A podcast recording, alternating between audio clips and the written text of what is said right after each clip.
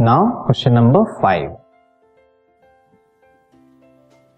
what is a rainbow when and how it is form एक rainbow क्या होता है? कब और कैसे इसको बनाया जाता है या बनता है? ठीक है?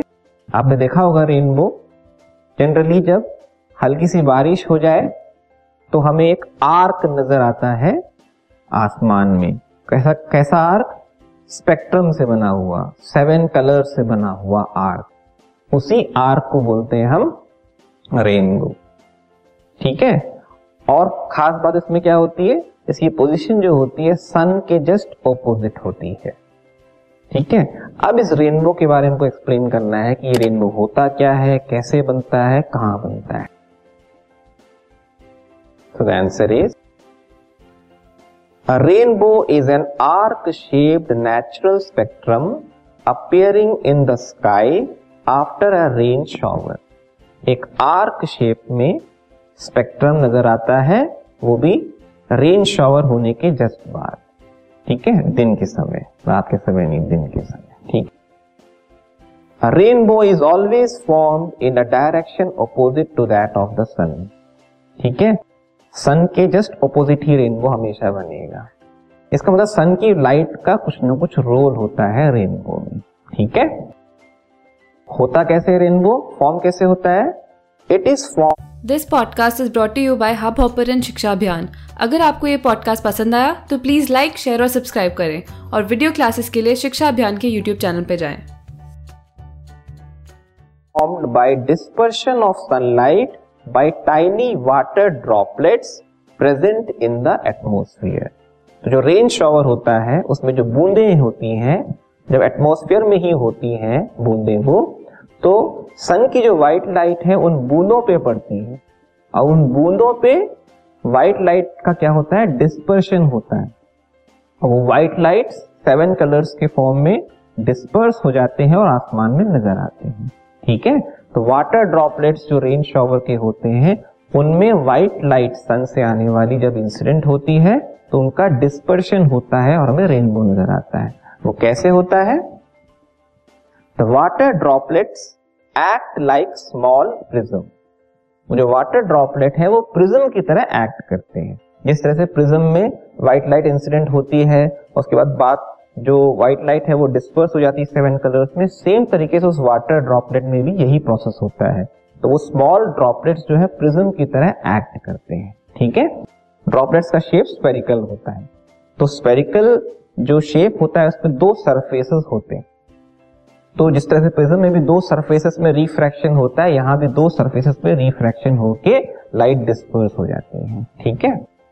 अभी कैसे होता है? They refract and disperse the incident sunlight, then reflect it internally and finally refract it again when it comes out of the raindrop. Actual में इसमें तीन तरह के प्रोसेस होते हैं। पहला रिफ्रैक्शन फिर एक total internal reflection and then again refraction तीन तरह से होता है ठीक है?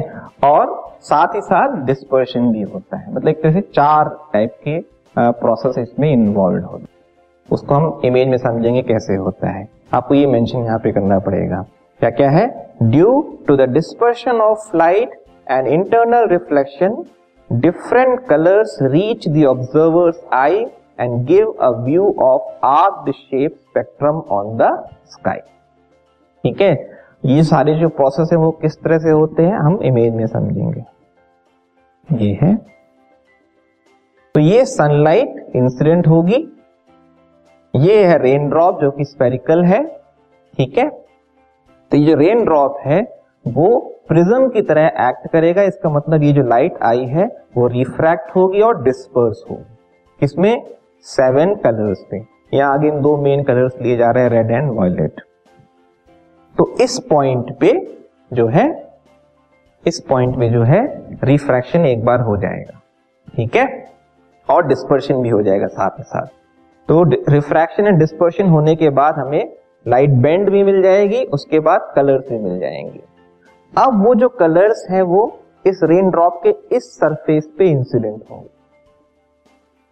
और होना क्या चाहिए? प्रिज्म की तरह इसके बाहर आना चाहिए। एक बार और रिफ्रैक्शन होना चाहिए। लेकिन ऐसा नहीं होता। यहाँ पे लाइट जो है टोटल इंटरनल रिफ्लेक्ट हो जाती है। ये टोटल इंटरनल रिफ्लेक्शन क्या होता है? जब light ray denser to rare medium travel करे और उसका एंगल ऑफ़ इंसिडेंस जो है, उस मीडियम के क्रिटिकल एंगल से थोड़ा सा ज़्यादा हो, तब वो लाइट जो है रिफ्रैक्ट ना होके अंदर ही रिफ्लेक्ट कर जाती है। इसको बोलते हैं टोटल इंटरनल रिफ्लेक्शन तो इन कलर्स का जो है, इस सरफेस पे टोटल इंटरनल रिफ्लेक्शन होता है। और ये कलर्स रिफ्लेक्ट होके यहाँ पहुँचते हैं। अब इस पॉइंट पे अगेन रिफ्रैक्शन टेक प्लेस होता है। ठीक है? और लाइट जो है, बाहर आती है। वो भी कैसे? सेवन कलर्स बाहर आते हैं। ये है ऑब्जर्वर जो कि उन सेवन कलर्स को ऑब्ज़र्व करता है।